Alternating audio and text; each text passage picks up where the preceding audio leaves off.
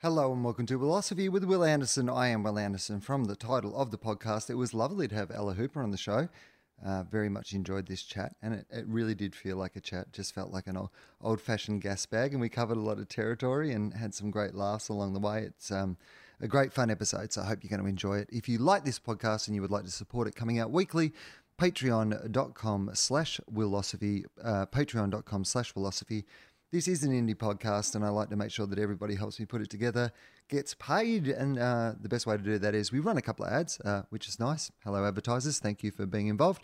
Uh, but also, the main way that we support it is through your Patreon contribution. So, patreon.com slash wilosophy, or come and see me do a stand up show. That's another way to support me. Plus, you get a stand up show out of it. So, uh, if you're listening to this on the Wednesday that it comes out, I am in Brunswick Heads. Uh, so if you're in Byron, Lismore, uh, Gold Coast, that part of the world, come and see my Will Informed show at Brunswick Heads. This is the show I did in Melbourne in 2019, but I've updated it and written a whole bunch of new stuff as well. And yeah, I'm uh, at the Brunswick Picture House. So if you're hearing this on the Wednesday and you want to come on the Wednesday, that's a good night to come. The weekend's going to uh, be full pretty soon, maybe by the time you're hearing this, but uh, Wednesday and Thursday, still some tickets available. So come along and have a look at that show. That'd be cool. So after that, I take Will Informed to the Adelaide Fringe, playing a smaller venue than usual because uh, we added the shows a little bit late. So will sell out. So getting quick for Will Informed at the Adelaide Fringe, and then after that, two two weeks of Will Legal, my old show about being arrested, return season to that at the Melbourne Comedy Festival, and then two weeks of my entirely improvised show, What You Talking About, Will. So um, that's going to be super exciting to do that for the very first time at the Melbourne International Comedy Festival, all made up on the spot. Uh, no two shows the same. Uh, that is what you're talking about, Will. I'm touring around the country the rest of the year. Some of those shows are already on sale. I think Brisbane and Perth and a bunch of other places as well. So comedy.com.au is the place to go to find information about that. Hope you enjoyed this episode with Ella Hooper.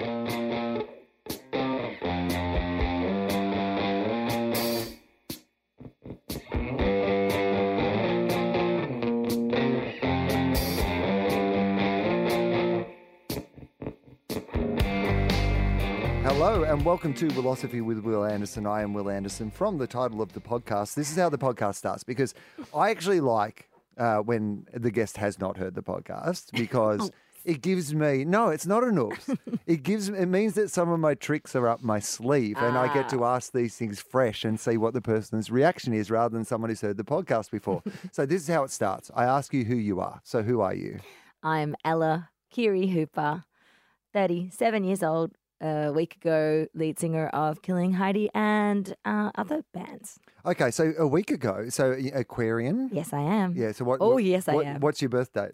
It's the 30th and the 31st. I, I claim two birthdays. Hang on. So, do, okay. well, it's uh, really the 30th. Why? Okay, so it really is the 30th. Why do you claim the 30th and the 31st? What's the what, when you say that? What do you mean by that? Because, well, there's a bit of a the story behind it is that my my beautiful sort of uh, hippie leaning parents had a bit of a home birth with both Jesse, my brother, and I. Home birth back in the day. We beat the doctor both times. Like they did have doctors and nurses there, but they were a bit late, and I came out quick, quick, quick, like a little piece of soap. Mum says. And anyway, it was all over in a flash and it was super like early in the morning or late at night. So the day was ticking over anyway. They were out of their minds with, you know, like stress and excitement. And so mum always swears it's the 30th and dad was always like, no, I'm sure it was the 31st. My birth certificate says the 30th, so that's probably what it is. But knowing that no one was there at the time to write that birth certificate in the moment and they didn't arrive till a little bit later, maybe they got it wrong. Maybe, who knows? Okay, so Also, because of this book that I live and die by, The Secret Language of Birthdays. Mm. Oh, 'cause I'm okay. so- So tell me says about this. The 31st, Yes. the 31st of January in that book is called The Day of Poetic Song. Like every single day of the year has a full page, two pages in this book. Mm. Personality description, destiny description, what your habits might be, what your strengths and weaknesses are. It basically reads you to a T in drag queen speak. You now, so are right. you? Do you relate more to the 31st than you do to the Yes. 30th? Well, get this: the the thirtieth is called like some. I can't. It's. I think it's called the day of organized take charge, or something, which is the opposite of who I am. I am a mess. I am the late one. I am the the the little the classic little sister with my shit very much not together. And then the 31st is the day of poetic song. So I'm taking the 31st. Okay, so Even though it's probably. Tell me more about the day of poetic song because it sounds like you know more. You, you've read into, you know, what these things are that it explains, and Yes. I'm going to give you a little reveal in a little while that will uh, be. Uh, but let's Do let's we have the same birthday? let's. Get out of town! My birthday is January the 31st, Bull so fucking yes. shit! Uh, no bull fucking shit. No way. True. Yeah, but actually the 31st, not necessarily the 30th. actually the 31st, And January I'm just. 31st. That is flipping. So tell so tell me now, because I didn't know that either, Happy and we've known each other, you know, on and off for a very know, long time, I know, and it's had no idea. never come up. I definitely got Aquarian vibes, but I didn't know we shared a freaking birthday. Yeah. So tell me, according Whoa. according to this book, tell me what it says Okay. about my birthday because Oh. I'm now personally invested in this story. We're awesome. Basically, Will, we're, we're fucking awesome. we're charming, we're creative. No, no, we're a little bit um, like some of the the the not so good traits Yeah. ri- ring true for me as well. Like a Tell little me. bit scattered. Uh, was see, well, desires to be.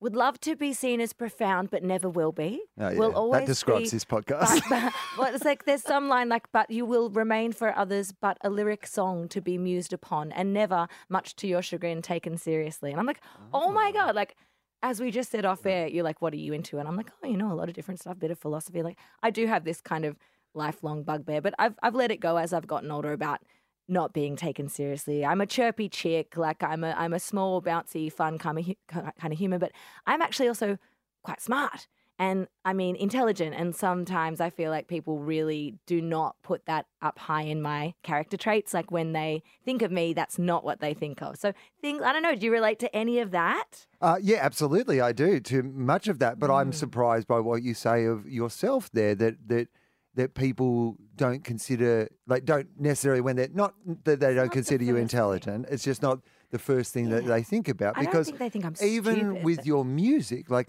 it always struck me as being having quite.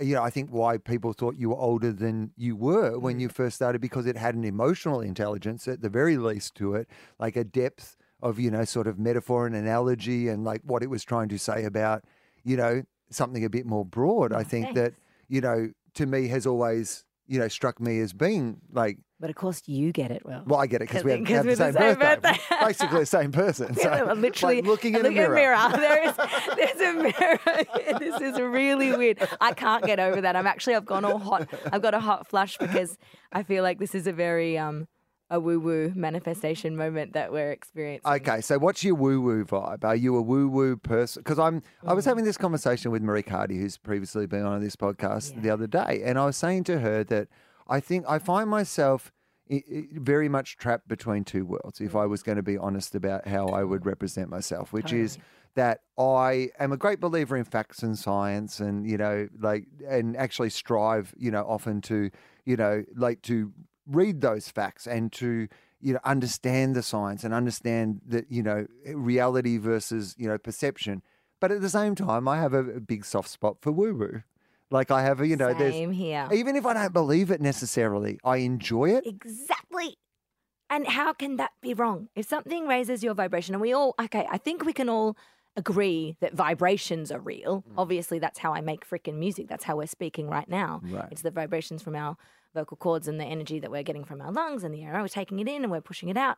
Um, and of course, there's all, well, most of them we can't see. Sound, sound waves we can't see. You know, if you drop something in water, yes, you can see those ripples in the water because water is thicker, blah, blah, blah, different consistency. But I just don't see how that wouldn't and couldn't translate into a myriad of types of vibrations that we don't fully understand and maybe can't even test for yet, like vibes, vibes between people, the vibe between us versus the vibe between you and I and somebody else or whatever. Yeah. I mean, that shit to me, I don't understand it. I don't know how to speak to it very scientifically, but I feel it. You know? I do, yeah, I, I do know. I absolutely understand. So I ask people on this podcast whether they have a philosophy. That's just really a jumping off point so that we can then talk about it, all this stuff that we're already talking Yeah. about. But if I don't do it at the top, I often forget to do it. Then I get about like three quarters of the way through and I'm like, oh shit, I haven't asked them about their philosophy. So I'm going to ask you this. Do you have a philosophy? Do you have a life philosophy? Is there a guiding principle by which that you live your life? Yeah, I reckon I reckon there is. And again, I might not actually be so good at putting this into words on the spot. The podcast goes for ages. Oh, great. Okay, we have so time I'm a, to the, the point is to ramble. Okay, yeah, great. We'll get there. Yeah, let's say if you're too concise, I really run out of stuff pretty The quickly. end. So yeah. well, that's what annoys me about like organized religion sometimes because they just boil it down into these great Mm. little sound sound bites like do unto others and they do do to Mm. you the end. I'm like, yeah, but what if? Yeah. what if in this scenario? Like, yeah, that oversimplification can be where everyone goes wrong.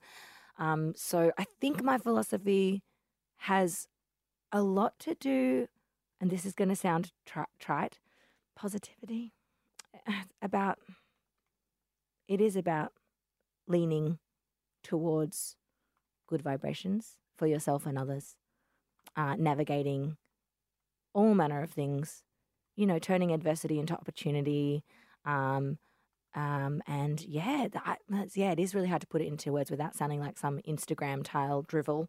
You know, I don't really love that pop psychology kind of light pink Instagram crap, kind of like that's not my kind of woo woo. I actually do like to really read the shit and get I like I like the stoics, you know, like I like philosophy that can have a bit of a harder edge too. So when I say it's about positivity, that sounds way too Byron Bay. Because the Stoics also are like, well, fuck, sometimes life is going to give you nothing but strife. And that is natural and that's a part of life. And I mean, the Buddhists are great with this as well. Zen Buddhism is definitely probably the closest actual philosophy that I could or would or want to live by. But I don't. I just like to read that shit. And Mm. Well, take it all because. I'm interested, okay, in two things about that. One is the idea of, you know, that somehow that you have to identify as subscribing to one particular, you know, philosophy, like, you know, broader Mm. Yeah. philosophy. Because the part of the reason I do this podcast is really to have conversations with a whole bunch of people that I know that I like, and they all have very different ways of looking at the world. That's kind of the the giant point of the podcast is Mm. So for people to Will. really to learn that lesson. what a great so thing to put out there. I don't Good want it to be one thing or the other. But Yeah. a thing that you've t- touched on already in a lot of ways, which I find very interesting, is your interest in what these various people think. And Mm. you know the, what the Buddhists say, what the Stoics say, what the you know that even you know even occasionally what the Instagram you know Yeah, you can- you inspiration can, can say because occasionally occasionally one flips by and you go true. well that actually does sum me up. I'm like, oh, I'm right, so you know close what? to reposting that, but I said I never would. I said I never would because of my deep, dark need to be taken Yeah. seriously. I can't repost it. But the idea that you can be a bit of a bowerbird and Yeah. take little bits and pieces from other things and combine them into what you need and what works for you, I think is actually quite an interesting way to look at it. So, what is it, firstly, if you were going to say if you were most likely to self identify as a Zen Buddhist? Yeah, if, if you had to. Yeah. Like, name a category. What is it about that philosophy and that approach that most appeals to you? well, lately it's been about accepting things as they are, and and sort of including um, illness and death. Big big part of what I think is attractive to me at the moment. Why I'm going a bit sort of spending some time with that stuff is it's been a funny couple of years in my family. We've had a few tough little things, and um, I mean that's always going to. I mean, God, compared to other people's lives, I, I live a very blessed life. Let me just put that out there. I, I think I'm a very, very blessed, very, very lucky person. And so I'm full of gratitude. But there's been a few wobbles and a few health issues and stuff. And a fair few of my, actually, my mum's friends just absolutely popped off this mortal coil in quick succession. We lost like six people, just died. And I was like, fuck, we need to spend more time thinking about death, don't we? Oh, yeah, the Buddhist. Oh, yeah. That's when you get out, you know, the Tibetan book of living and dying and whatever and and then that just kept popping up in my life as soon as I sort of started talking to talking to my mum about, about that stuff and she's always been really interested she put up a hilarious Facebook post a few years ago that still makes me laugh because my mum is so funny she's she's an amazing woman like a very wise very wonderful funny kooky woman. She put up a Facebook post going, "Does anyone want to get together? Interests include, like, and you know, on a regular basis. Interests include like sex, death, dying, like like." conversation topics will be blah blah blah. I can't remember. And I was just like, oh, oh, I did that thing where the child, you know, winces at the parent like bluntness. No cats, just all basically like Morse code. Da da da da da da da da. Mum's not a great typer but put it out there on, on her Facebook page and got an overwhelming response. And all these lovely people of a like mind were like, yeah, fuck yeah, let's come together and let's talk about this stuff and let's share. Share. And um, po- probably through that sharing, heal and explore things that we don't talk about in the West. And then when they come and bite you on the bum, you're fucked. You're out of action. You're like, oh, I never thought death would happen. It's like, uh, it's a guarantee. Just as we are born from the same place that we are born from, I think we go back to every damn day. So I'm just, that's one of the things that's appealing to me about um, Buddhism. Okay, so y- Lots of time, lots, lots can- to talk about death. no, no, it's good. So, uh, well, one of the standard questions uh, on this podcast, we normally do it at the end, but we've jumped to it right at the start. Because we're so in tune, Will. Is uh, what do you think happens when we die? You've touched on a little there, but I like I uh, normally ask people to explore explore Mm. it a little, what they think. So, what what is it that you think? Fuck, I really, I don't know. I mean, I, I, I mean, none of us know. have no I need to point out that I'm not looking for an Oh, actual me answer. I'm looking you. for what you believe to be the answer. What is it that you, when you think about death, think happens? I think probably I I'm thinking that we probably just go back to where whatever we were. I think the energy that we embody in our in our human physical lifetime I don't think that gets destroyed. I don't think isn't there some saying you can't destroy energy? It's just constantly trans transitioning, transmuting into other sort of forms. So I guess our little light doesn't get snuffed out, but our bodies do. I I don't personally think we probably go on to a whole nother um, adventure as ourselves. I think that's probably stops in this lifetime, and our ego and our mind and our memories even probably dissipate or stay in this zone somewhat. But then that raises the whole question of people that can like talk to the dead and communicate with other realms and whatnot, which I'm completely open to, but personally don't can't speak to it because I I'm I love woo woo, but I don't think I have that skill myself. Mm. So yeah, I reckon I don't know what happens. I guess I think our energy. Oh, my pop said something lovely once. My grandfather, Pop, shout out Frank Keary. He says, "Well, I think we're kaput, but I think we live on through our children, through our DNA. If you have shared that DNA, and now they're kind of starting to prove that too, that there, there very much are sort of traits and possibly even, well, often it gets talked about through trauma, like traumatic things passed down through DNA, like gen- intergenerational trauma and stuff like that. But intergenerational skills, like the fact that me and my brother were doing music from day one, and we found out that a couple of our great great grandparents who we never met were um, music players and professors and and start students of music and stuff like that. You know, so you live on in a sense if you procreate, which I'm probably not going to do anyway. So this dies with me. I don't know. That's a long-winded answer. Well, no, uh, long-winded is what we do here. So thank you. no, but I okay, but you are also somebody who, um, you know, you, you, like there is an argument or a, a theory sometimes that you know artists, you know, people create art in a way to you know fight against you know the idea of being mortal. You know, the idea that there will be something that lives on after you are gone. Your music will exist after you are gone. So whether you have that DNA, there will be, you know, there will be Mm. things that people can listen to, you know, i- in the future when you're gone, and a part of you will still be there. And I imagine that there are probably, you know, other people who will make their own music and you know take a little bit of maybe what That's you did in the same way as you took a little bit of you know what people did before you and that will live on so in another way that's your musical dna at the very least That is you know so living nice. on That's beautiful. That's a really nice thing for me to take away. Yeah, just because I don't make uh, art or music for that reason, but that's a really nice. That's a nice silver lining is that it will live on long, long past me. I hadn't really thought about that. uh, why do you make uh, art and music Mm, I think mainly because I love it. I, it feels good. It feels right. Right. It feels good It feels really Mm. right.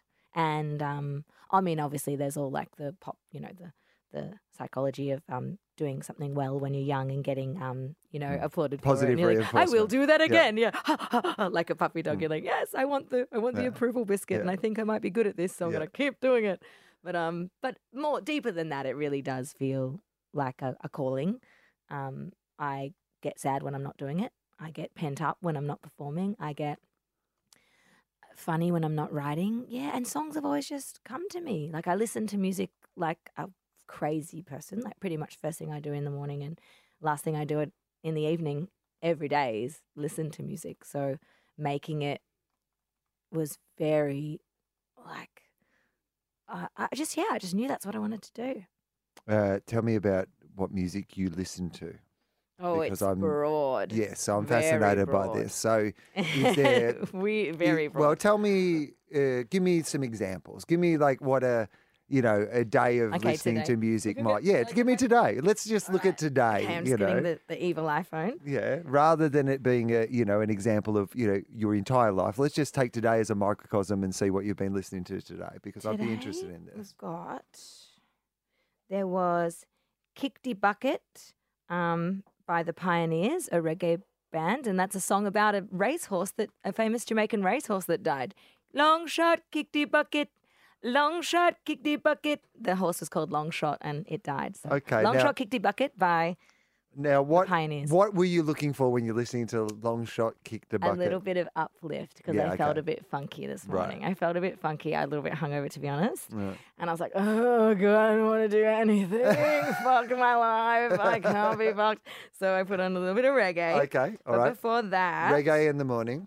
yeah, before that, we had duh, duh, duh, an amazing song that I pretty much am playing several Mm. several times a day, every day at the moment, which is called Witchy Tai Towel by Harpers Bizarre. And they were a 70s, six, late 60s, early 70s band, Harpers Bizarre, who never really had, you know, they're not like a household name, but they had a few minor hits. But this song, Witchy Tai Towel, is um, I, it's in language. I think it's in Native American Okay. language Yep. mostly, but it's really kind of quite groovy. It almost sounds a bit like Beach Boys esque, mixed with something a little bit more, uh, uh, more more zen, less jubilant. It's a bit more chill, and that song's really been calling to me lately to listen to it several times a day. And I didn't know what it was saying or what it was, and then I googled it because I was like, "What is this damn Yeah. song?" You know, thanks Spotify. It just Right. it just threw this song into my life and I became obsessed. I was like, I should probably find out what this is. And apparently that's a peyote chant. Oh. So the lyrics in it was originally a song by a, yeah, a, a Native American guy called, um, what's it called? Jimmy something. Let me just see song credits uh, Jim Pepper, Jim Pepper, and he was like an experimental jazz saxophonist who occasionally did like you know a bit of language on his tracks and stuff, and really amazing sort of New York player, session guy. But uh, somewhere along the line, all these other incredible mu- musos that were employing him to play on their records like you should you should explore your heritage more and make a bit of a you know a, an album that celebrates your American Indian heritage. Anyway, long yeah, that song's just ruling for me right now. So maybe it means that I need to go and do some peyote. I mean, well, you've already got the soundtrack, right? I've got right? the soundtrack. I've been chanting this peyote chant Yeah. for weeks, not realizing. Well, you're probably having some sort of like, because chanting in itself has, you know, they, in fact, that's why a lot of these ceremonies have Mhm. chants that go Mhm. with them because the very act of chanting has some sort of hypnotic and, I mean, revelatory aspect to it, right? Yeah, So, yeah.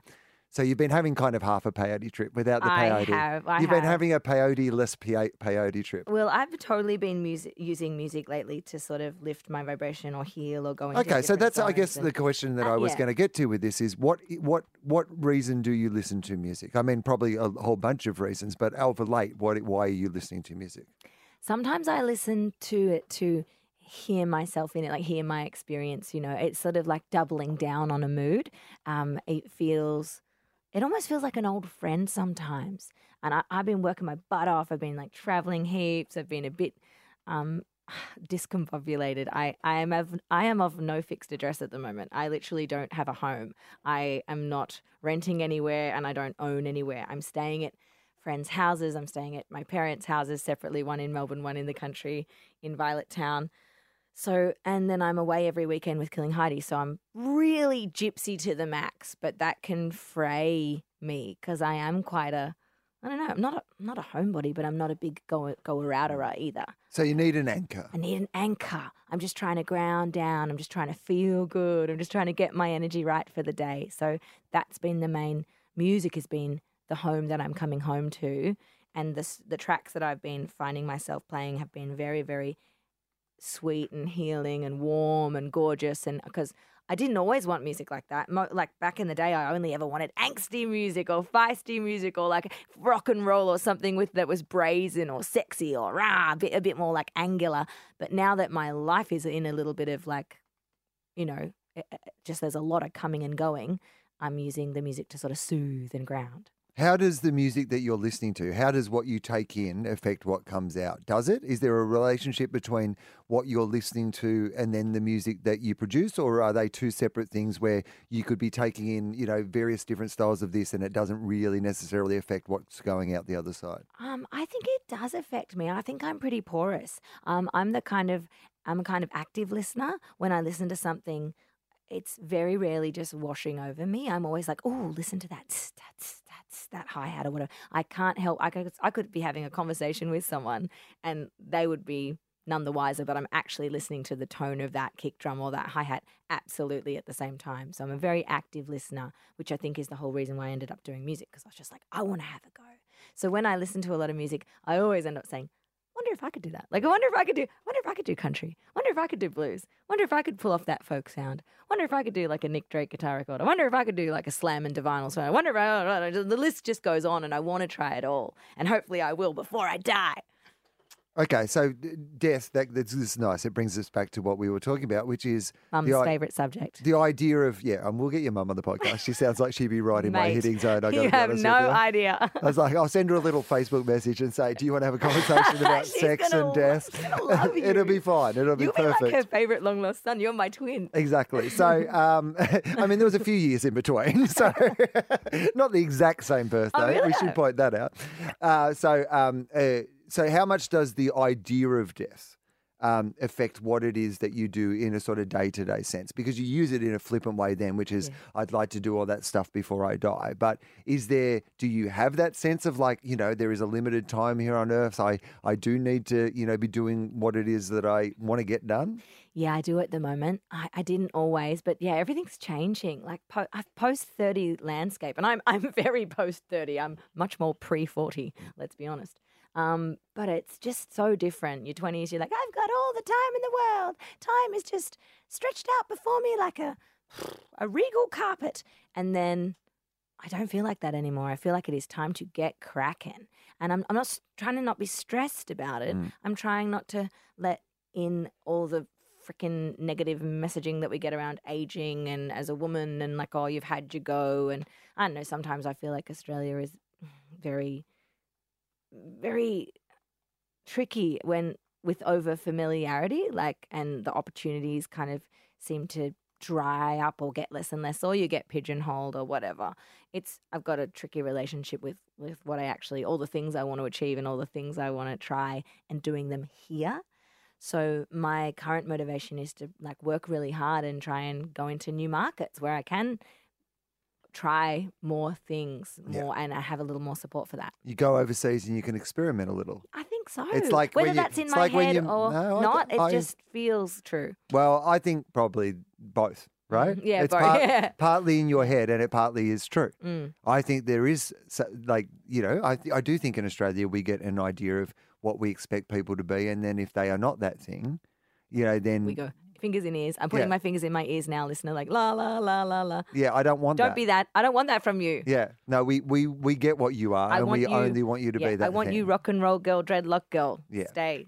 And I think, particularly, you know, perhaps even with someone like you, who we all feel like we've known from a very young age. Like, I mean, for you, there was that thing when you started that it, you had so much in front of you because, yeah, compared to somebody who, say, broke in the same way in their mid 20s, you were like in your teens. Mm. So it really was, you know. You you have had a lot of me. Sorry about that. I mean, like I've been around for a long time, and I get that. Yeah. Like, But I- the idea yeah. that you would, I mean, so there is, and I, Clare Bowditch, who's been on this podcast, was literally, you know, uh, online talking about this very thing the other day about, you know, how that she hadn't released any new music for a long time Yeah. because she felt like people were not interested in, you know, women, uh, you know, of Mm-hmm. a certain age in Australia, and you know, certainly the radio stations weren't going to play, you know, your new I- music, they're and not going to. and that They're that would uh, that then prevents you from making new, Yeah. you know, new music. And I can understand That's that I idea very of recently. right.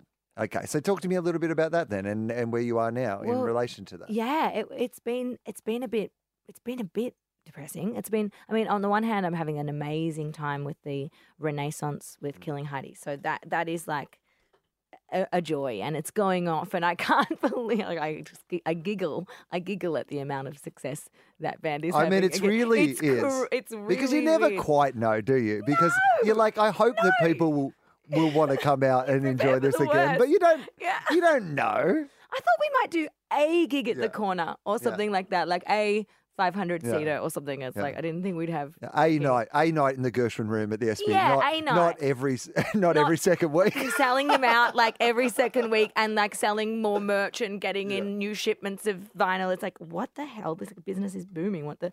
So yeah, I didn't realize how mm. much people liked that band or missed that band. And, and it's, we're even getting new fans. There are 20, 25 year olds in our crowds going, love Killing Honey. I'm like, but how the fuck? You're too young. How do you even know about this band?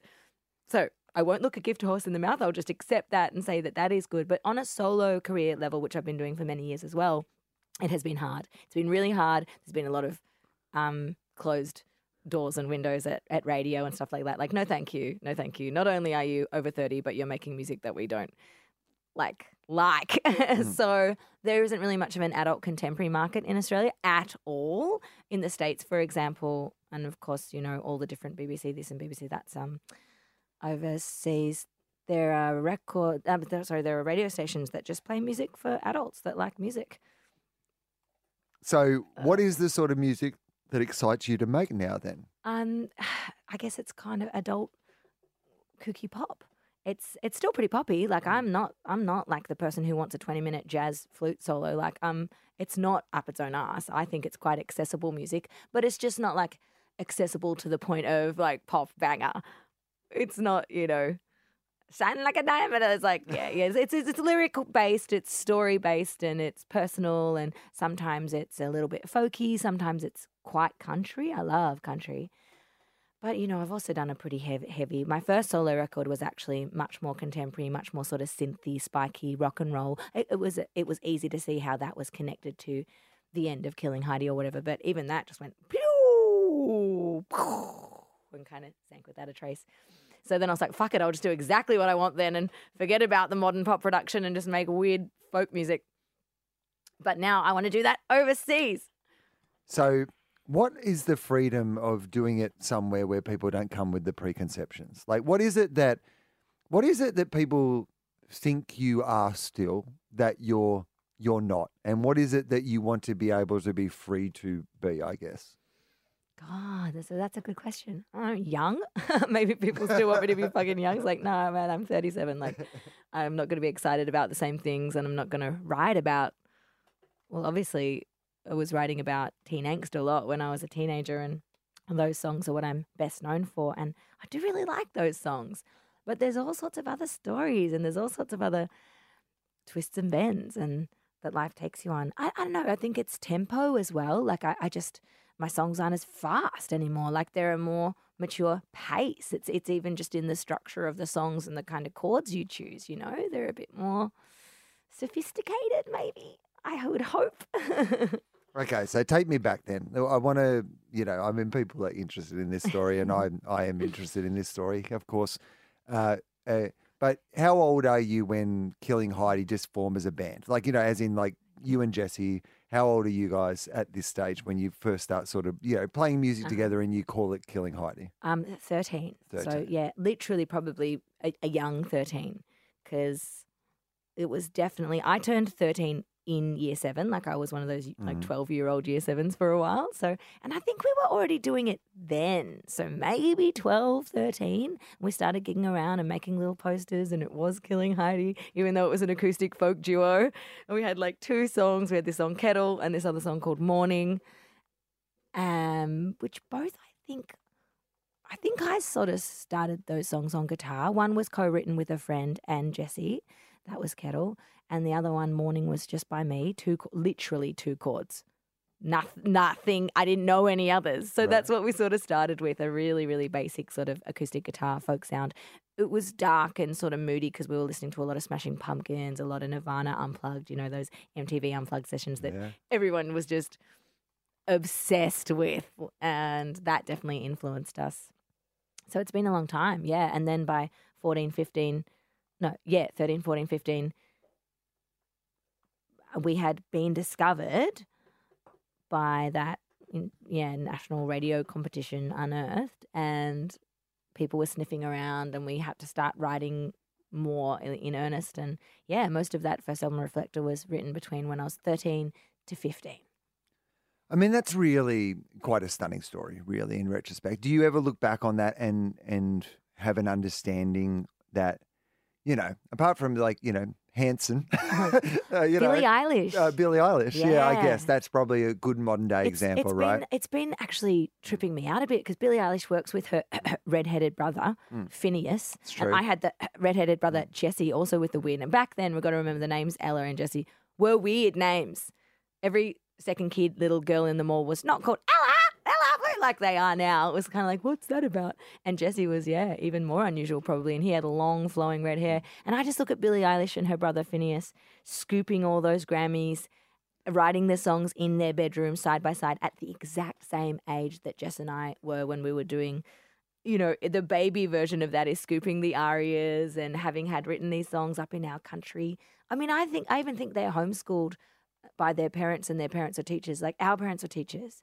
Our house was full of books and full of instruments, and we were encouraged to do all that shit at home. There's just so many parallels. Anyway, if you're listening, Billie Eilish, I love you. We are like spirit sisters, and uh, she's. I think she's way more talented and gorgeous, but I just think she's amazing. Well, uh, and I'm not presuming that you are going to give her advice, by the way, but I'm just saying if you could, yeah, I mean, you've been through this, right? Mm. You, oh, like you said, it's a different scale, but it's a similar story. Like, Mm. what, what's the one bit of advice that you would give to somebody who's going through something that you yourself went through? You know, Well, you know what?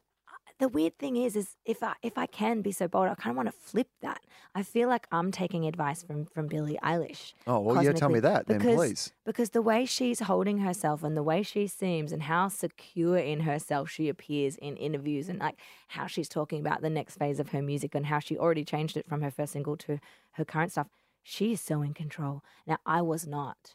I was like, oh boy, gee, do you think I got this great big opportunity? Holy shit. Like, I don't want to fuck it up. And I'm just, just so grateful. And so, the advice I want to give to my young self was like, stop being such a goddamn people pleaser. You do deserve this. This isn't just like, you know, like, gahoo. Like, the, just sometimes I get a bit pissed off about like the little, the country mouse in me was like, holy shit. Like, it was a bit beyond my wildest dreams. And therefore, I was too. I didn't give myself enough credit for A, what was happening, and B, the balls to control it and say, like, oh, no, I don't really think we should release that single, or I want to dress like this, or I want to do that. Whereas Billie seems to be really fully in the driver's seat. So I want to go back to little Ella and say, get in the driver's seat, bitch. Because what you're saying is completely understandable, right? Well, I You're- you're a normal kid- to be like me, Yeah. like to be like, oh, Jesus Right. Christ. You're a kid from the country, Yeah. tiny little kid from the country, and suddenly, like, you know, you know, you have the most listened to song in the, country. You're winning all these awards, you know, blah, blah, blah. It's perfectly natural, I imagine, to, you know, be grateful for the opportunity and not want to do anything to fuck it up. Yeah. And to also, if there are older people telling you, release this Mm. song, dress this way, th- you're like, well, these people work in the industry. Mm-hmm. They've got all this experience. Who am I? A 13 year old girl, you know, whatever, a 15 year old girl to, you know, say, no, I don't think that that is right. That's right. Now, But that who am I? you would hope speak- that in the future, what the lesson that really needs to be learnt there is not that you should be critical to yourself, but that the industry needs to be a little bit better at understanding that you are the artist and that you you deserve more agency in making those decisions rather than them thinking that they know better than you just because Mm. they're some old you know fat A and R A and R man and they or want to put their stamp on it. You know, Yeah. everyone wants to put their stamp on stuff, but maybe maybe it just is better now. Maybe Billie is a is showing me that things have improved, and you know, like, and we didn't. I mean, some I got to say, some of the time they were right. Some of the, some of the times Right. the, the not this song, dress this way. Yeah. some of that shit was correct, and I was I'm glad I listened. yeah, there's no 14 year old who knows everything. No. Oh God. Oh God. I mean, it's actually terrifying to think what I would have done if I had full control. to your own Oh, devices. ooh, maybe I'm going to take this whole little 20 minute rant back. Uh, what is there like? I mean, if you had do overs though, is there is there moments from that time where you were like, I just if I had that time again, I would definitely do this one thing differently or oh this yeah, one thing. fuck yeah. Um, too rocky. I, I Mm. feel like if we're talking music, the whole thing just got way too rocky, too too masculine, too too teenage boy, male driven, young man driven, the sound got very ah, and I just I don't often listen to that kind of music. So the kind of music that I listen to is yeah more delicate, and you know I do love to rock out, but it's rocky. The, the rockier end of the spectrum for me is Divinyls and Pretenders, and that's still pretty fucking jangly. Mm. I like jangle. I don't like I never liked that nu metal guitar sound. I still think it's it's ridiculous and it's it was cringeworthy when it happened, and now it's like it's like embarrassing. You know the sound I mean of the nineties, and do. the like that doesn't sound cool. That doesn't sound. Led Zeppelin sounds so much better than that. The fucking Beatles sound heavier than that because they didn't quadruple, million, triple, dipple, dipple track those guitars. It was just excess. So sonic excess is my regret. Um, I would do that over if I could. What was it like being a a young woman, and not just a young woman, but like a you know incredibly beautiful and talented young woman. Oh, God. You know, but but but yes, but you were, and but you're suddenly in a very adult world, and you know, I mean, look, you know, I mean, we all read what's going on in the newspapers. We all Mm. read, we all understand what the world is like, Mm. right? So I'm not uh, asking you to, you know, specifically talk about anything that you don't want to talk about, but I can also imagine that there must have been at least some objectification of who you were and that perhaps you know you were thrown into some experiences that you know you were younger than you know you Mhm. because on stage you're so grown up That's right i guess is the point yeah, Yeah. people see you as being a grown up Totally. person because you're you know playing these festivals with all these grown ups and you're doing what they're doing so you suddenly have this hall pass to being a grown up and being in very grown up situations and particularly rock and roll you know some very adult Yeah. situations what Yeah. was that like Yeah, that's that's a really it's something that I think I thought about a lot as I was getting older and a few years ago. I was like, wow, I think I I think I, I'm really grateful that I have come through that journey pretty unscathed. You know, I, mean, there is some stuff that goes down. Shit, Lily Allen's biography is really, whoa. She she's been through some tough stuff with like you know actual assaults and stuff like that, and you know almost like date rapey kind of crazy things. But yeah, that's all out there. That's all incredibly real, and um, and the times were different too. Like they were looser times. Yes, all this predatory stuff is coming to light now, but I don't even think it was even seen as a problem back then. It was kind of like, ah, you know, pull your socks up and slap you on the butt and carry on, you know, chin up, and all sorts of st- weird stuff was happening. But um, I've been very, very lucky. I've never. I had my brother there, and I reckon that is so um, key to why people would never like even flirt with me or ask me out because my blo- bloody brother was there cock blocking me the whole time. Like, in fact, it's a little too far the other way, Wil. A little too far the other way. I was like, what's Yeah. wrong with me? It could have done with I'm a young, little I'm pretty. Like, no one fucking wants to know about it. Like, so yeah, I always had boyfriends who had nothing to do with music and were like miles away and went to bed and had a boring time. Nah, not exactly, but um, okay, there were some instances where, like, I do remember a couple of record company execs that were totally like talking to my boobs, and that that happens all the time. And you know, I do, I do have prominent boobs. I understand. I look at boobs. I get it. That doesn't really freak me out. But in this one one thing I remember was this guy was like, oh. I think we were trying to get signed by them or something at the time. Mm. We've been with every bloody record company in this country and, and a fair few overseas as well. So, you know, you're always coming and going from different record companies, meeting a whole new batch of assholes. No, no, just joking, just joking. People that Yeah. work in the music industry. Mm. And one time the guy was like, oh, he said something like, oh, like, don't think, nah, we're not going to sign your level. Like, it's, it's pity it's not going to work out this time. Or don't worry, like, you won't have any problem. Like, looking the way you look. It's, I was like, what? And, and he and he was literally like staring at my tits as he said it. And it was right after a gig. I'd just gotten off stage and sung my heart out. And I was like? So in that moment of wanting to be valued as a singer, as an, an artist, as a writer, as a performer, who just shared something with everybody. And he literally looked at me square in the tits and said, "You'll be right, looking the way you look." I was like, "What? Looking the way? What? What do I look like? I'm not trying. I've never even tried to hypersexualize myself either. So that's a weird thing I get is when some people see me as like this quite vixeny, you know, rock and roll, sassy, yeah, character. And I don't see myself like that. I do, I, you know, I realize I'm here in this womanly form, but Mm. it's not something I overly try and highlight. When I get dressed up and when, when I wear tight shit, it's because I'm a fucking like jester.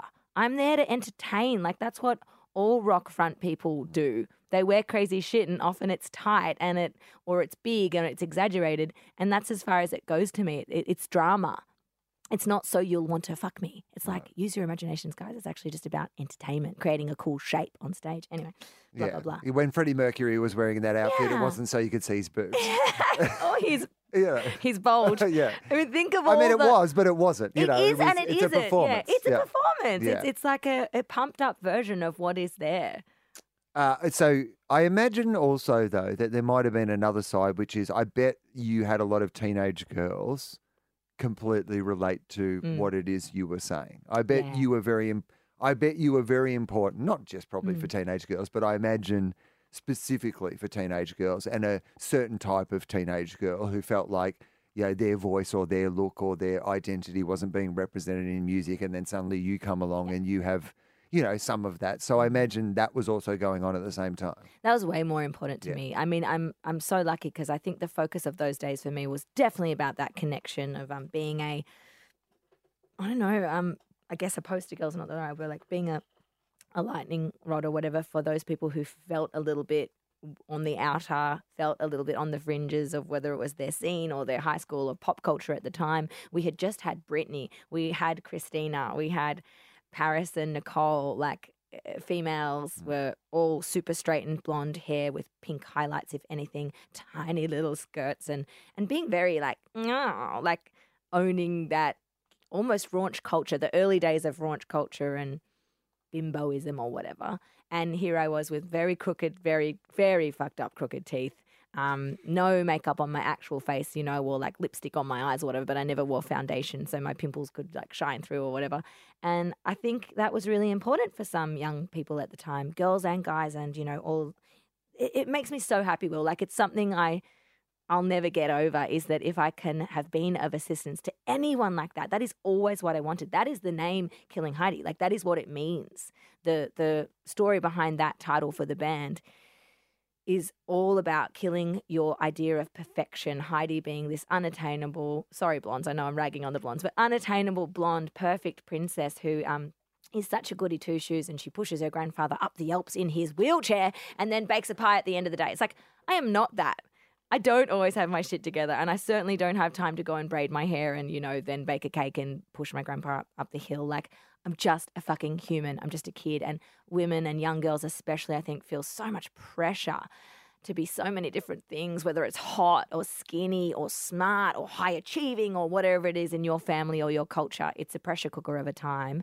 And I really wanted Killing Heidi to offer uh, a more sort of earthy, relaxed, accepting, like let your freak flag fly. It's okay to not be okay. It's okay to not have it all worked out and not be fucking perfect and airbrushed all the time. So th- there's a period of time where Killing Heidi are, you know, the biggest thing going around. Basically, Who knew? I mean, like that's so weird that that message connected like that. I know, but it it, it did. Mm. It was the time and the place, and and for a whole bunch of reasons, and you know. Um, a lot of good songs, but one, you know, iconically great song. Thank you know, you. like I mean, but that's the truth of it. Like you know, really, like I, I I was saying this the other day about uh, it, about Tones and I about Dance Monkey. I said it's just one of those songs that's a great song. Will always be a great song. Mhm. It wouldn't have mattered what era it was Mhm. released in. That it's a good song. You know, it's just a great song, right? Yeah. And you know whether you like it or not, like whether it's No, your no, taste or not, it's just I totally a agree great with what song. you're saying. You know, like Mm. there's a timeless thing in the melody. There's a timeless thing in the earworminess of it, and also I think it's got something to do with a good dose of naivety. Yeah. Sometimes, like, well, I think we're talking about Weir right? and, Right. and Dance Monkey. They're both got a bit of a naive. Like the lyrics are not complicated in either of those songs. It's got one sort of point which it drives home in both of those songs. And you know what song it is the second it starts. Like it's very easily identifiable. And it also didn't really sound like anything that came before it. right. Well, yeah. So I am proud of that. And I think it's made me think a lot about naivety in songwriting and how powerful that is and how the fuck do you ever recapture that? I don't know. Well, is there a part of it that is like, as you said, exploring when you're not trying to do the same thing? You know, like that Yeah. that thirst to explore new genres or new styles. Yes. Perhaps you know has that element of I can come into this a little naively and Uh-huh. maybe recapture some of I Yeah, might that. stumble. I think that the more new genres I try and the more new kind of writing techniques and even co-writes and weird situations I put myself in. I entered fucking Eurovision last year for God's sake. Like that's something I never thought I'd do. You're being a serious singer-songwriter or whatever, and then I'm doing a pop song for Eurovision because if you keep tripping yourself up, keep throwing yourself into new um, arenas, you might just have that weird, uh, naive, lucky. You know, why are why are children's paintings so fucking good? You know, like kids when they do a little painting or whatever. It's been studied before. Like they're just so good. Like some, there's a certain point where like little kids' paintings are just simple enough to be amazing, bold enough and like weird and creative enough to have the sun having like legs, hairy legs or whatever, but they just look amazing. And I feel like songwriting has a bit of that too. Like when you don't know all the rules, you're just going for it with the boldest of colors and, and very much from a feeling place, you can get magic in songwriting. Then I think a lot of great songs probably tick that box. Where does a song start for you? I sort of hear it like I'm listening to the radio. I often hear it as though it's playing outside my head. And then I have to go, oh, oh, oh, get out the evil iPhone and quickly voice record what I heard or uh, write down in notes the lyrics that I heard. And then I tease it out from there. If it's if you're really lucky, you're near a guitar or you can you're in the mood and the whole thing comes really easily. But that is fucking rare. Like usually it's just a snippet, and then I go, all right, what's the rest of this damn snippet? And then I have to sit down and work.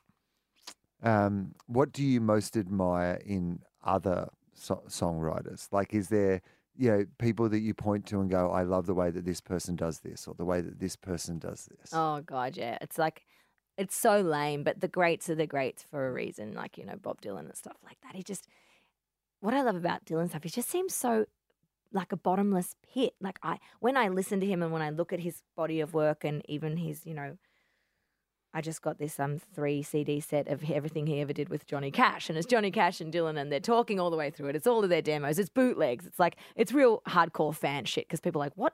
They- They keep stopping and starting the song. This is annoying, but I'm like, oh, oh I'm geeking out on it so hard because Johnny Cash is teaching Dylan shit, and Dylan is teaching Johnny Cash shit. Um, and then they're covering each other's songs, and you can hear Dylan learning, stripping everything there is to know about what makes Johnny Cash good, and then boom, boom, boom, putting it straight into John Wesley Harding, into like his or um, Nashville Skyline, straight into his next recordings. I don't know if that's actually timeline correct, but that's I can sort of hear the influence in those records. Um, but what's that question again? Was Oh, well, I mean, what, what you admire in other like Ah. songwriters, but maybe I'll reframe it. Um, if you uh, were going to live Groundhog Day, have you ever seen Groundhog Day, the movie yeah, Groundhog I Day? don't know if I've ever watched the whole thing, but I know I get the so gist. the yeah. theory is guys living the same day over and over again. He has to resolve something in it, but one of the subplots is he, that Bill Murray learns how to play piano because he's got all this time, you know, Mm-hmm. living the same day over and over. So he starts taking piano lessons. so by the end of it, he can play, you know, brilliant piano because he's had, you know, every day. If you had a Groundhog Day, what skill is it? What thing that would you like to learn how to do? You know, you've got a thousand days or ten thousand days living the same day over and over. You know, what are you mm. learning how to do in that time? there are so many things that I wish I was disciplined enough to get really good at. And I mean, they do all focus around the creative arts. It's all about like I would love to write a book, but I can't sit still. Da da da da da. I have I and you know when you sit down to write a book, everything comes up. You're like, no, imposter syndrome. I I couldn't. I simply couldn't, and all that stuff. I was actually talking to my my life coach at Sheridan about that yesterday. I've got a woo woo sort of um she's actually a psychologist, but she does a bit of crazy, uh, awesome woo woo life coaching as well. And she's trying to write a book right now. And I was like, and that brought that up for me again. I was like, fuck. When I was a little kid and you asked me what I wanted to be, I said writer. I always said writer, way way before singer or media person or whatever. So I don't know, maybe write a book. What's a, my- what would you write? Well, that's the thing. When I do think about what what it is that I want to write, the format really eludes me because I love poetry, but I know how bad poetry can be. Like bad poetry is the worst thing in the world, and good poetry is the best thing in the world. Mm. But uh, isn't that part of the joy of it? It's a high risk, high reward. It's very poetry. high risk. I just don't know if I'm up to the challenge. I don't know if many people are. You don't want to write a book of bad poems. No, John I mean, style? That's what my mum says. That's what lyrics are without music. She's like, oh, Yeah. it's funny how if you take the music away, lyrics are just really like bad poetry. Aren't they? I was like, thanks, bitch. Like, yeah, and you know what? You're right. What's worse You is you're what? right. You're so Poems right. Mm-hmm. are just like songs without music, mate. So you know you could reverse that. Thank you. Uh, so uh, okay, well, tell I, I you write a book. Yes, that could be one of the things you do. You are a writer. I mean, of course, you're a professional writer already. So like it, it, it I can imagine that. But I, I actually want to uh, now think about the life coach because uh, w- what is it that you uh, th- think that you need from a life coach? Why have you decided that yeah, having someone in your life to yeah give you some advice, help you make decisions, these sort of things? What what what was it that made you think you know what I should get some external help for this? I'm all about external help. I love asking for help. I think the more you can let yourself off the hook in life and ask for help and and throw it out to the brain's trust, like the better. And and that is gets back to I think one of my life philosophies is don't be don't be an island. Don't be contained. Like let people love you. Let people help you and help and love others. Like I just feel like this life is an opportunity for exchange. And people just get so caught up in trying to do it all themselves and to be perfect because someone somewhere along the line told us we all had to be, whether it was our fathers or religion or something or just fucking ads on TV. No. Shit's hard sometimes, or like, or sometimes we just don't have the answers to. We don't all have every skill in every area. Like, I can't fucking cook, but I love good food. So I always have partners that can cook really, really well, or I go out and eat delicious food at a restaurant. I am probably never going to be a great cook. Yeah. No one in my family is. Actually, Jess, Jesse is. But I come from a long line of very average cooks. Big whoop. Go get someone else to do that that's wicked at that. So when I come up against something that I can't do very well, or if I'm at a block, I get help for that. And I just, I think that's a good trait. It's I'm an incredibly I'm- good I'm trait. proud of that. In fact, that's a trait that if I could steal a skill from you, I wish that I was better at asking other people for help because get into the it. intellectual reasoning behind what you've just said, I absolutely respond to, which Mm. is, of course, like, I mean, in the same way as you can love music and not want to play music. I love music, but I don't Mm. Yeah. play a musical instrument. Yeah. Sometimes you need somebody to stand in the audience and hold up their lighter and enjoy the music. And it's Yes, the we same do with need you. it's but it's the same with like food. You can love food without wanting to cook food. You know, sometimes the person who cooks the food doesn't even love eating the food. Exactly. You know, like there are two parts to that process. They don't need to be all encompassing. Totally. I don't want to spend seven years becoming a psychologist. I'll just go to one, Yeah, thanks. right. You know, I'll just fucking go to one and like a good one and be like, thank you for that uh, that method. And uh, frankly, this this lady, she is an amazing Mm. psychologist. But with me, we actually do more. Like, I just wanted to get out of the way of myself. I think I've been in in the way of myself in a few weird aspects, like around sort of career and creativity. Believe it or not, even that's like what we've talked about the whole time. But I'm like, it can always be better. And especially with making that leap overseas, like incredible things have happened since I've been paying someone to tell me what I already know. you know, just telling me to fucking book those tickets or apply for that showcase. It might sound silly to some people that I have to pay someone to tell me, just do it. Will you? She basically asks me one really simple question Will you regret not doing this on your deathbed? And I say, yes. Yes, I will be sad. I will go, if only I coulda, woulda, shoulda. And if that comes up, I just do the thing. And my life has gone whoop, like it has just been amazing. I already had a very good life. I was already a happy person. And now shit is just going off.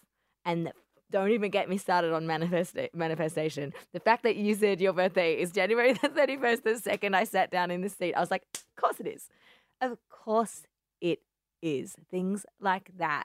My woo woo tribe, it's just uncanny the stuff that's happening. And some people call it the vortex, some people call it being in the flow, and some people just call it absolute coincidence and don't believe in any of that shit. But but I do.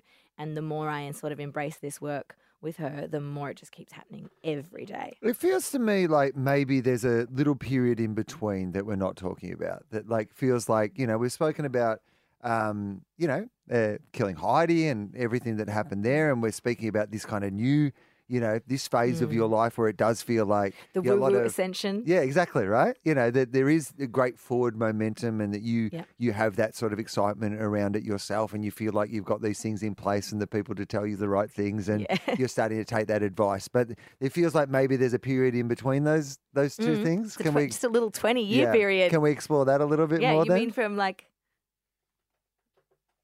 20 to 34. So what's Almost. that? What's 20 to 34? Ooh, wandering around, trying to get shit off the ground, like kind of trying to figure stuff out. Um, getting willfully distracted in relationship, um, sir, relationship, sir. Um, learning about that. You know, a couple of couple of goes round with the big. Oh, maybe this is the the way forward, and maybe I'm all about this, and oh, maybe I'm not all about this. So, gee, it's hard to boil it down. You don't need to. I just am curious Yeah. about maybe uh, just not necessarily a blow by blow, Mm. you know. Yeah, but, I think fundamentally a Yes. long, slow extraction from the me that I used to be, and I, I spoke a little bit about, about the people pleasing and and and and also sort of um, making sure I had a constant range of buffers between maybe like, and I hate to say, can often be relationships, um, romantic entanglements and stuff, where I'm just like, ah. Actually, distracting myself from fucking manning up or womaning up and stepping up and doing what I really want to do, which is what I'm doing now which is scary and amazing and but has made me so happy and yeah. What's the what was the fear about doing those things? What was the fear that was holding you back from taking that risk? And I don't ask in a judgmental way because I uh, myself recognize what you're saying Mm-hmm, is that idea of going yeah, what if I made what I really want to make and nobody likes it? Or what if I made what I really want to make and I'm terrible at it? Like, or any of or those what things. Mm. if it actually goes off again and fear of success this is a weird one because i had that really i only uh, maybe two years ago spoke to someone another amazing psychologist who said like you know what maybe maybe you were a little bit scarred by your success have you ever thought that that was quite scary have you ever thought that there's a little bit of trauma in how full on things were for Mm. you when you became overnight the fucking biggest thing in the country and i was like no, I haven't let myself think that because that would be ungrateful and that would be like, you know, you don't look that gift horse in the mouth and you don't shit on your success or whatever. And it's like, but actually, maybe I have been a bit afraid of being the full, amazing, like shining on 11 kind of version of myself because what if it happens again? And what if I am a bit scared of that? Because it comes along and it just it just changes everything and it blows up your life and and then you have to become this person that is put up on some pedestal. And I think I mean you you have known me for a long time on and off or whatever. I think I like to think of myself as a very approachable person a very like put others kind of first person and in a conversation I'm always like trying to get the person who's not talking to talk maybe I've gone a bit too far in that direction and I've actually kind of tried to keep myself down a little bit and be a bit smaller, be a bit more everyman, be a bit more regular chick and not intimidating. And oh, yeah, no, I was in that successful band once, doesn't matter. No, how about you? What are you about? Tell me your story. It's all about you, you, you. So that's what I'm sort of uncovering at the moment is like maybe I went a bit too far in that direction in that 10 year I.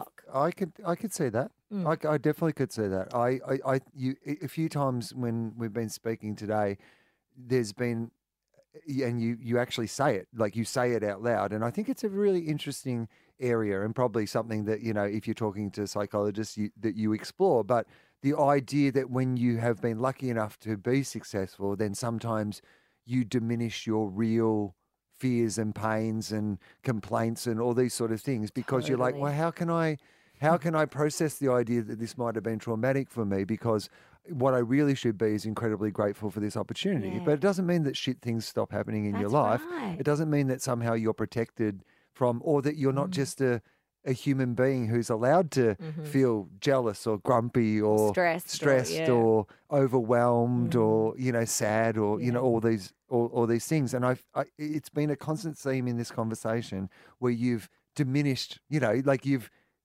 a, few times said but you know but, I, yeah, really but I'm very lucky, lucky and, and I'm I'm really blessed grateful. Oh my god, I'm still doing I mean it. do you do that a lot still do you yes, think I yes, I'm becoming aware of it.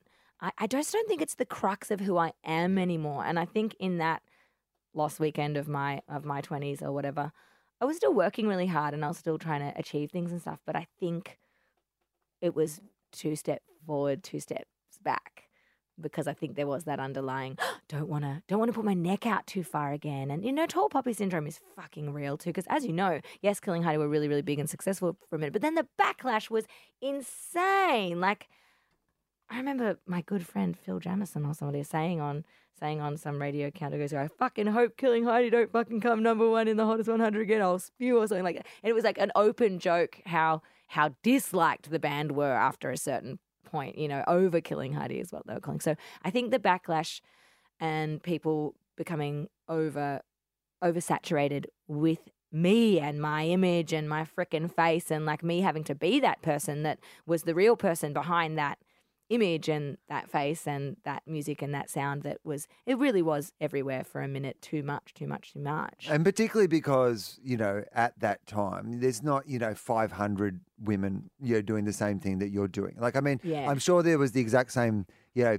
I remember, you know, like it, wouldn't- it doesn't matter who the band was, whatever, you know, if it was Powderfinger winning the Hottest 100 every year, there was people going fucking Powderfinger, right? But there's five of them and there's a whole bunch of blokes out, out Mm-hmm. the front of rock bands. So there's just a little bit more, you don't have that Mm. specifically same, yeah you know, I mean, you know, I don't think Daniel Johns was probably getting the same sort of no backlash that and you I- were getting. I- Although there was some even He- around Silverchair and stuff did. like that I think well. he really, yeah. really gets it, and I Yeah. don't know. How, I don't know Daniel very well at all, but I do look at him and go, "Oh yeah, that's someone who I reckon really gets what it's like Yeah. to." And especially if you are a bit like um unusual. But another reason it didn't really happen for Powderfinger is because they just wore like jeans and t-shirts. Like Yeah. who can who can you? How can It's you really true. tease a band of middle-aged white men in jeans and t-shirts? You can tease a freaking Mm. young chick with her belly out and her weird hair, which we, we now know is very Yeah. culturally inappropriate, and I apologize for that.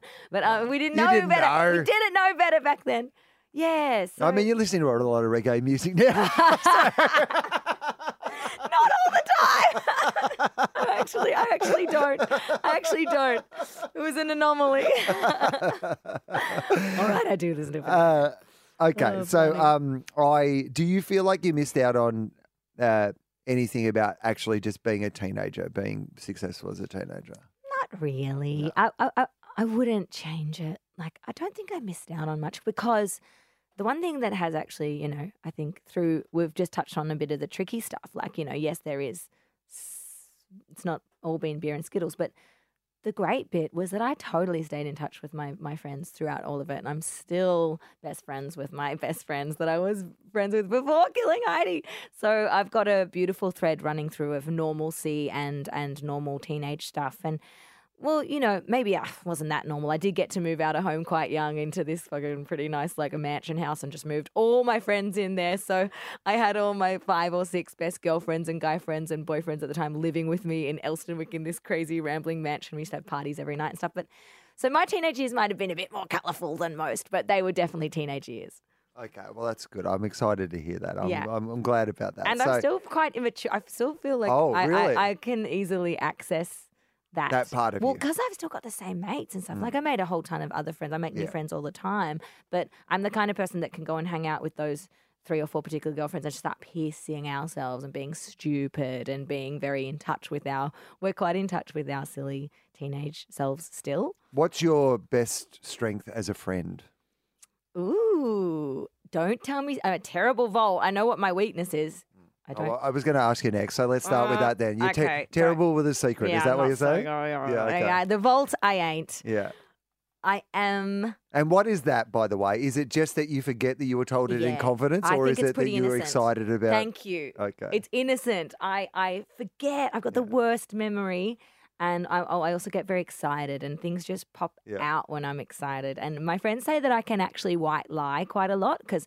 But I don't even know I'm doing it. I exaggerate without Right. realizing. I'm like, oh, do you remember when that happened? And Thingo was there, and he jumped off the thing. It was this high. They're like, no, that never No. happened. You, you're lying. And I'm like, am I? Am I lying? I mean, I think if I was in my, a- in my mind, it's real. Like, Yeah, if you're on a lie detector, you'd pass it because you yes, believe it's thanks, true. Wil. Yeah. Yes, thanks.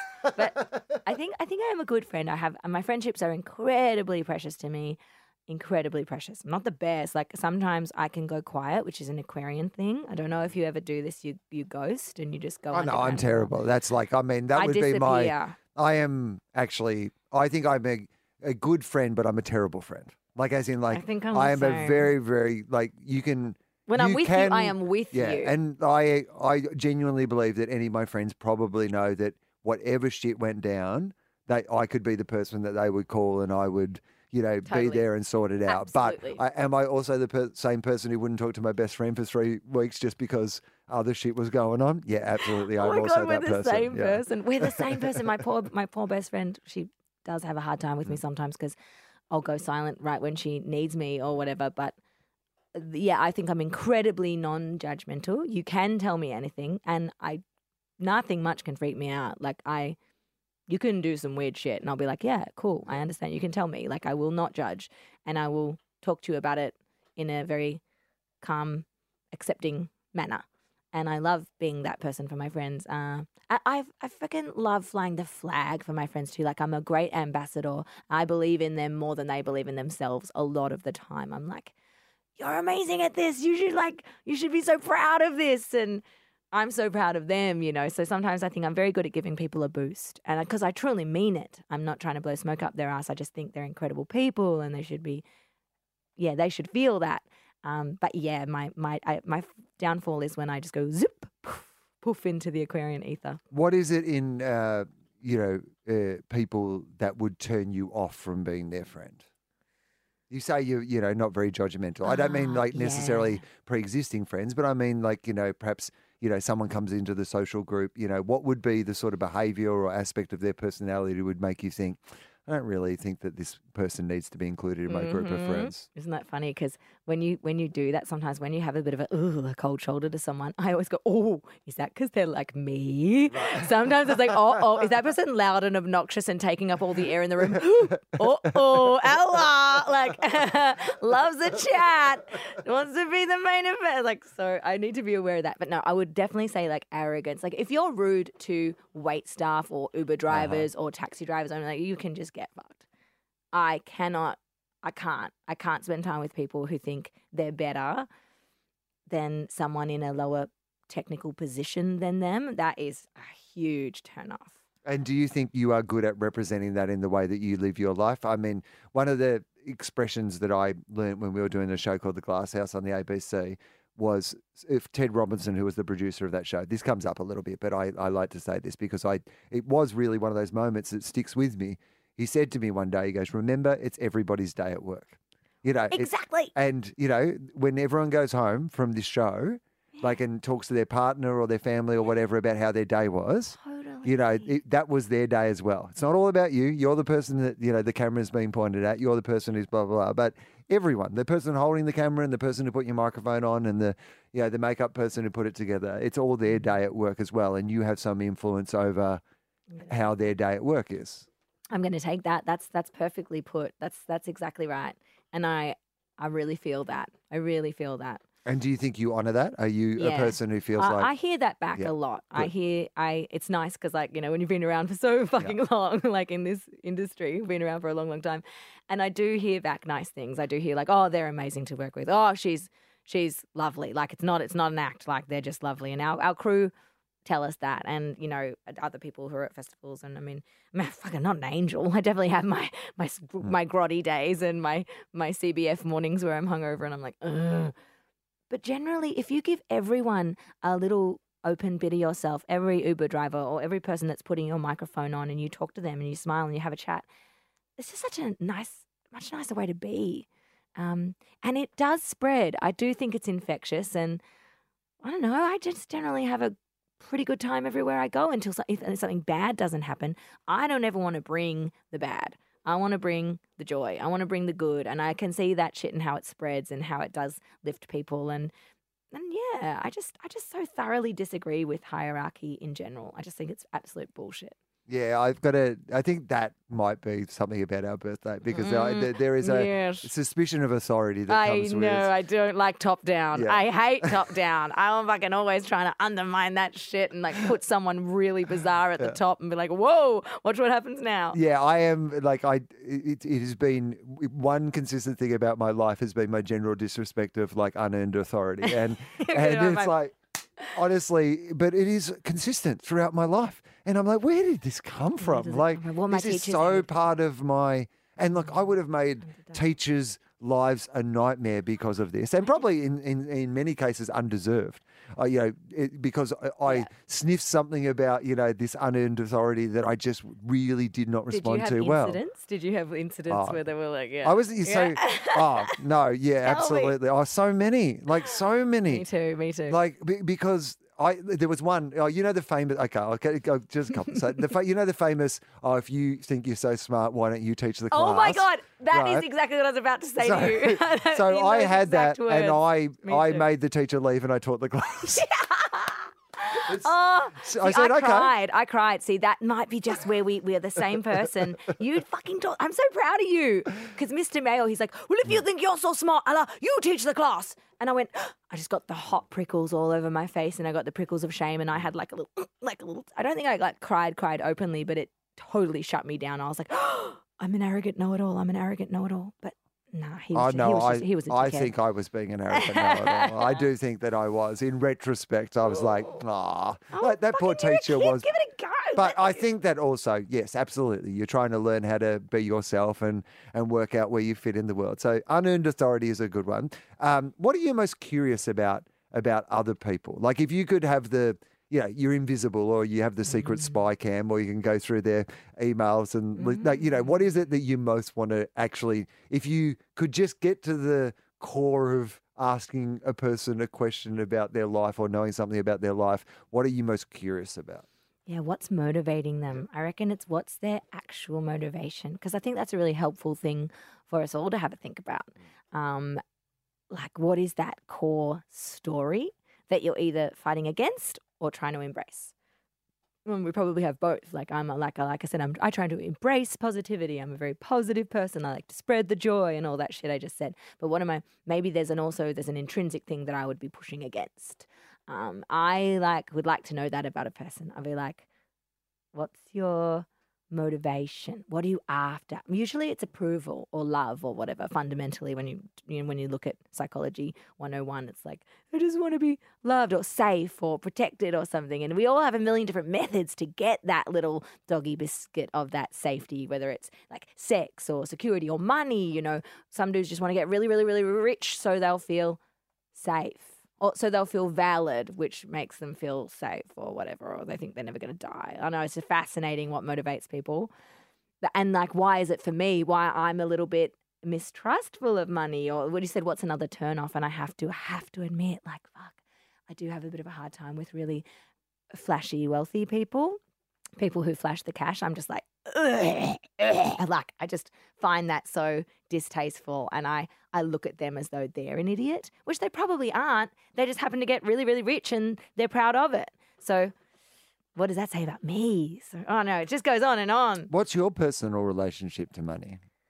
Well, yeah, I think I'm I'm I'm working through it. I'm working on it. I'm definitely it's definitely on the chopping block for me right now because I don't want to push against it. I have a good ability to manifest money. Money comes to me. And then it goes very quickly. I spend it like a maniac. I'm a total spendthrift. My brother got me a book saying, mm, what is it? The, the frugal, the guide to frugal living last year or whatever. He wanted me to get better at not fucking spending all my money. And it's an amazing book, actually. It really is an amazing book that makes you get far more present to why you might be a spendthrift or what are you if you're trying to fill a hole with shopping or which I totally do like food and shopping and sex all the usual and and like I mean not sex but um pleasures of the the body like oral fixation or or just for chicks for a lot of people I think it really has become shopping all the time just purchasing things purchasing things purchasing things purchasing things. Every day we leave the house everyone buys so much shit every day. That never used to be the case even, relentless even 40 years ago relentless Yeah. consumption. And and that little dopamine hit it gives us is full on. And because i'm trying to address that in myself here i am going to see my keep cup.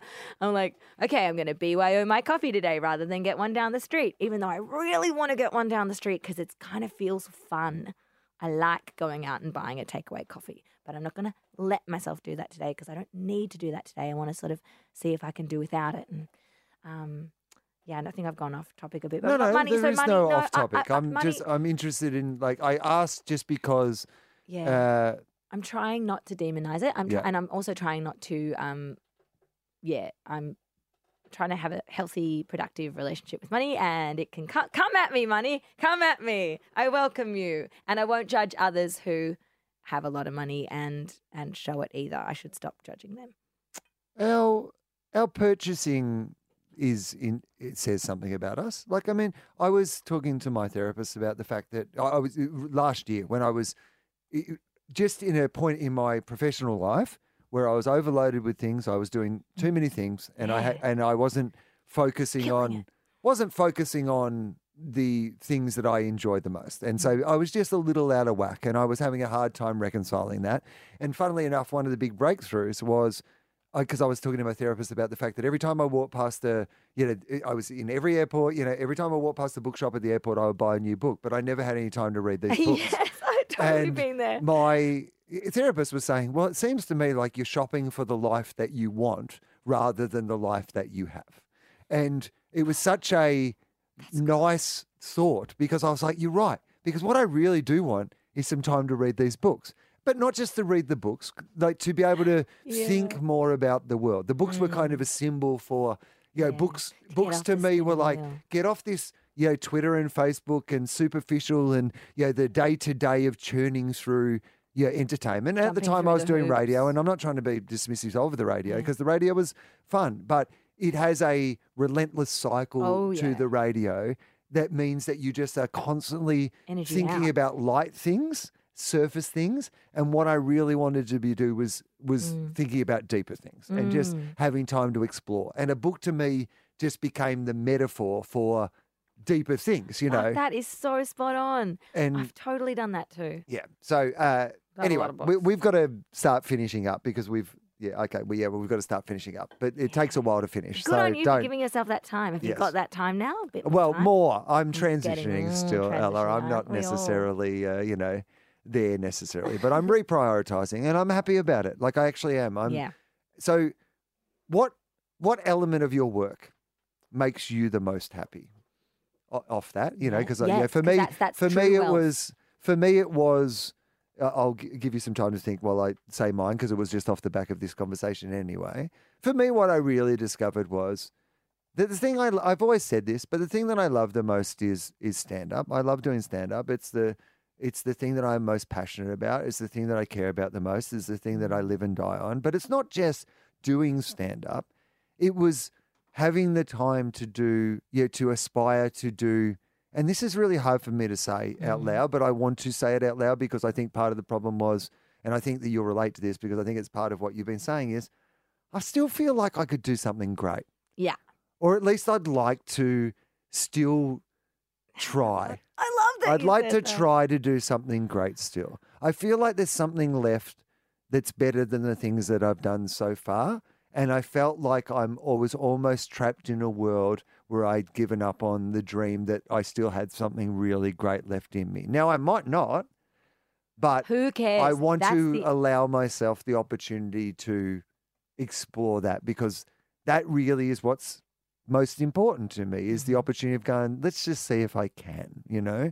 And that'll take a while and i'm not sure necessarily what that thing is yet but what i knew was while i was so busy i was never going to have time to find it. So now the best explanation i could give you is that i've decided to give myself the time to find it. I'm not saying that i know what it is Yeah. but i've just tried to give myself some space and time to find it so now i'm going to ask you the same question I What- find that so what is it inspiring. that I just, you- I just got so inspired uh, listening to you say that. That is, that really encapsulates so much of where I'm at too. Duh, because obviously we're like cosmic twins. basically the same person basically the same person, basically sitting in front of a mirror right now.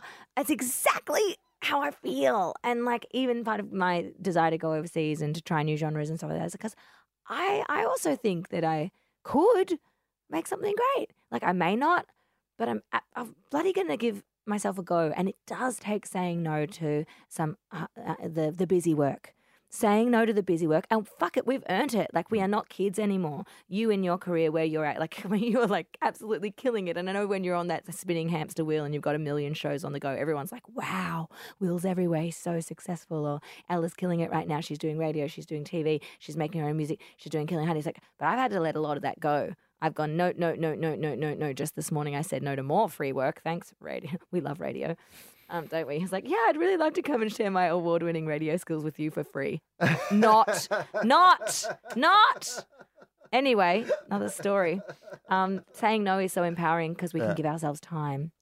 I know. I, I just want to do that. I just want to know that when I when I croak or whatever, I gave that a chance. Not because I want to ego trip by being the one to do the great work. I just really like the way that being in that kind of flow feels like you know when you're onto something good. When it does start to trickle in, Wil, and you're like, oh, fuck, this is it. This is the show. This is my one that I'm really excited about. Whether anyone else agrees with you or not, God, that's a good feeling. You're like, fuck, I really love this work. I think that's a really good song, slash joke, slash performance. It's like that is my raison d'etre. Um, what in, in the world, let's take a broader, just outside, you know, music and comedy and you know this sort of conversation that we've been having when you look at the world what is it that makes you you know most passionate? You know what what you know issue are you most passionate about? What you know tends to command your attention when we look outside our own worlds into the the broader world what is it for you mm, i know i should i know i should totally say climate change everyone should say climate change but it isn't it's people yeah. It's caring for people. So, and, and in, in what, re- give me some more information it's about respecting that. people, no matter if they fucking come from another country or have a different colored skin or speak a language that makes you feel uncomfortable. It's like, I just, I am. I, is that is that a humanist? Am I a humanist? I don't know. I actually don't understand that term well enough to say, but like, I have a very strong urge that all people should be treated fairly and equally, equally well not just equally shit, equally well. And yeah, and I just we, we, certainly do not do that. We do some atrocious things because certain types of people don't fit our um, fit the bill. It's outrageous to me. From uh, indigenous stuff, which is outrageous, to immigration stuff, which is outrageous. I think humanist is a good word. I think that's a nice good. word. I, I mean, racist means you hate races. Let's I'm hope that humanist. That. let's hope that humanist doesn't mean you hate humans. Humanist but... enthusiast. That's me. Mm-mm-mm. Just can't get enough of those humans. Um, what is it that you do for fun outside, you know, creating, you know, sort of art? You know, what is it that what what what do you do for fun? Ah, I like I like play. I just play with my friends. And what do you mean by that? Give us an example. We like, just... what's a ideal fun day, you know, for you? Okay, well, recently... non-work related, you know. yeah, yeah, yeah, cool. Well, it kind of does tie back into work because we were at the weir. no shit. Like it's still, it's still where I go and have fun at. I'm always a bit like I shouldn't tell people that, but we're always still up there You've got these skinny dipping and jumping off the wall. And we've got these massive blow up lilos that are so thick. Well, they're not actually lilos, they're actual air mattresses, like really good, expensive ones that you would use in the good guest room. And we chuck them in the weir.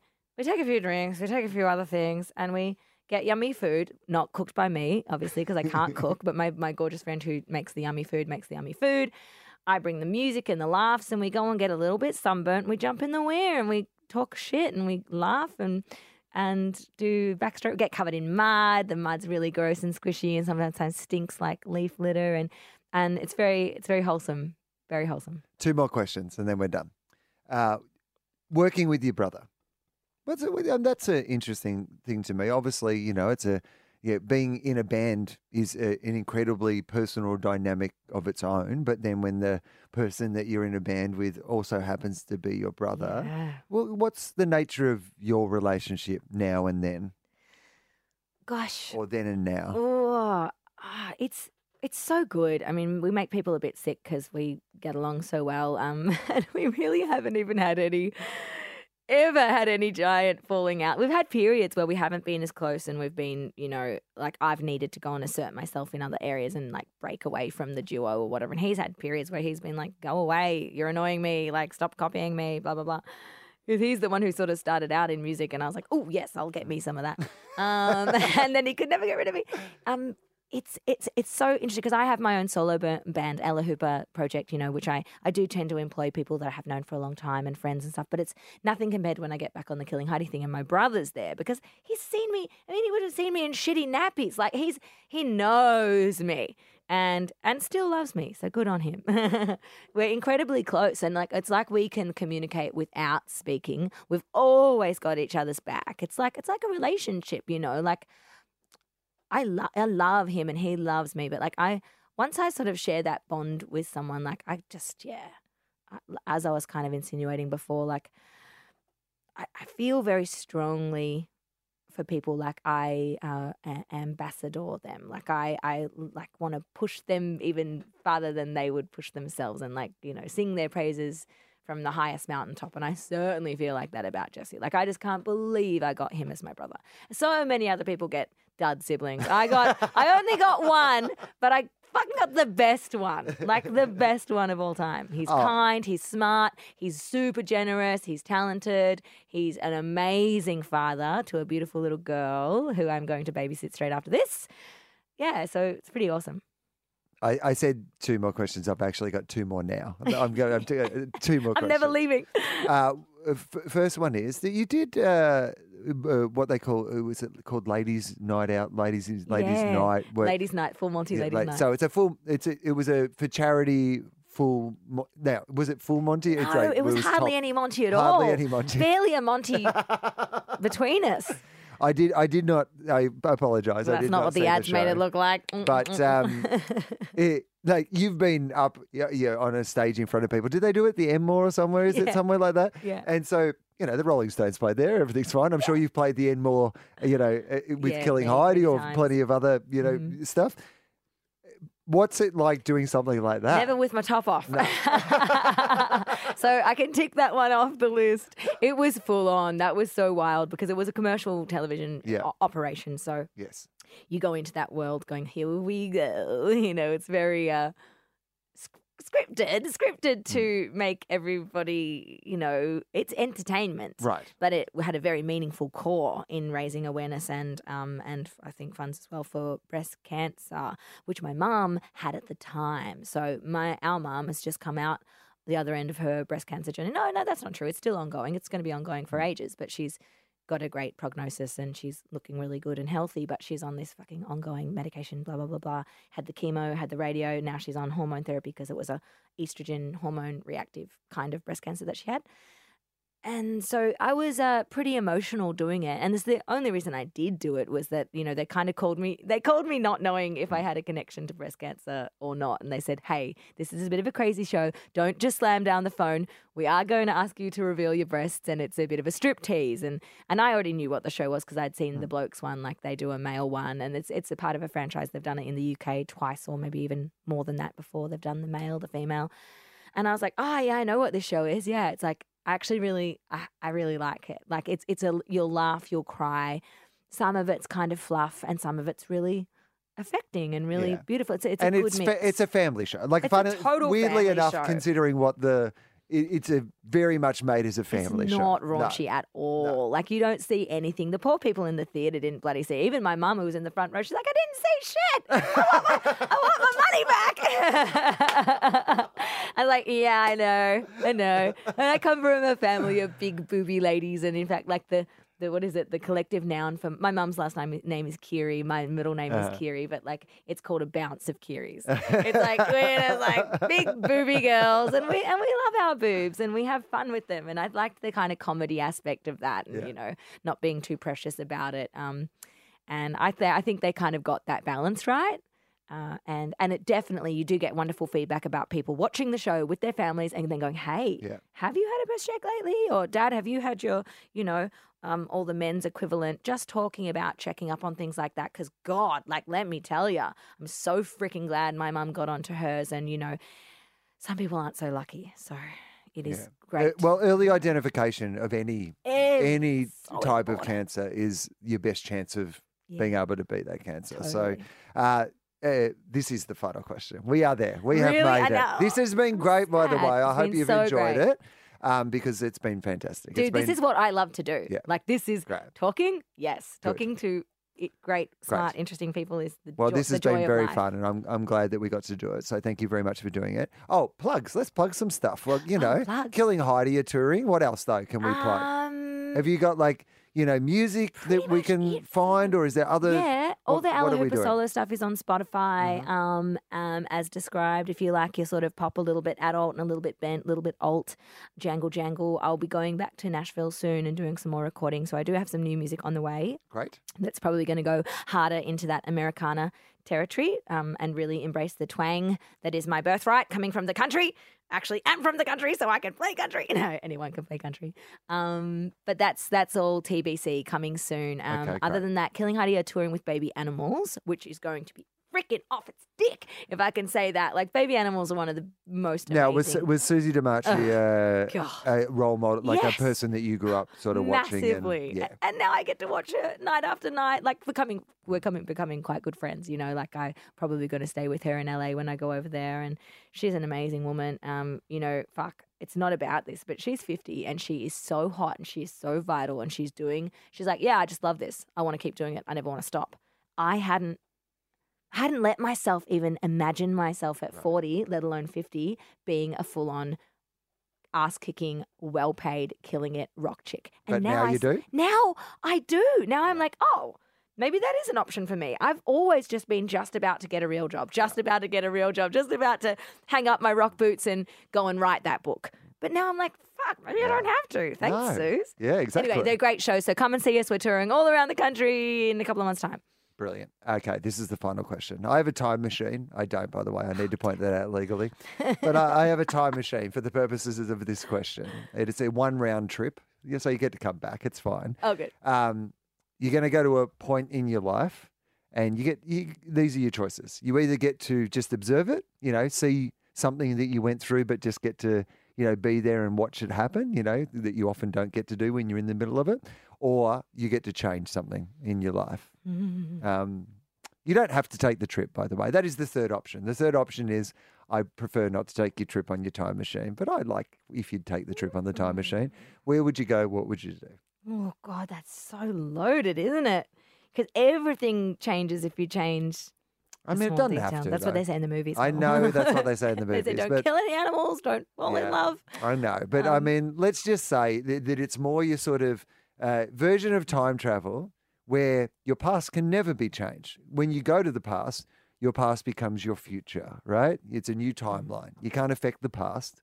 You can only, anyway, whatever. The, the point being, it's a hypothetical question, Ella. It's not going to happen. I'm stressed. You can just answer it in whichever way you feel. I, I, I, I, I, I think only it's a really boring thing that pops into You're my allowed mind. to be boring. It's really boring. It's fine. just if like they've made it this far, they've, they've loved it. production decision. It's like I, I'm really not over this, am I? Like I think we chose the wrong producer once, and we had the option of a really, really fucking cool producer who Yep. I don't even know if they even really work much anymore. Any one one of the it was a producing duo, Mm. and one of the the girl, the lady in that duo, duo has now passed away. So I always thought I could go back and work with them one day. An amazing music making team from the states. Um, who Alan and Natasha, and they're amazing. Like Alan is still making music. He makes music with like Queens of the Stone Age and PJ Right. Harvey and all these Yeah, fucking amazing right. like bands that I froth for and have always admired. But back when we had them sort of wooing us and saying, "Would you like to make your next record with us? We really think you're amazing. We think we could do something really incredible."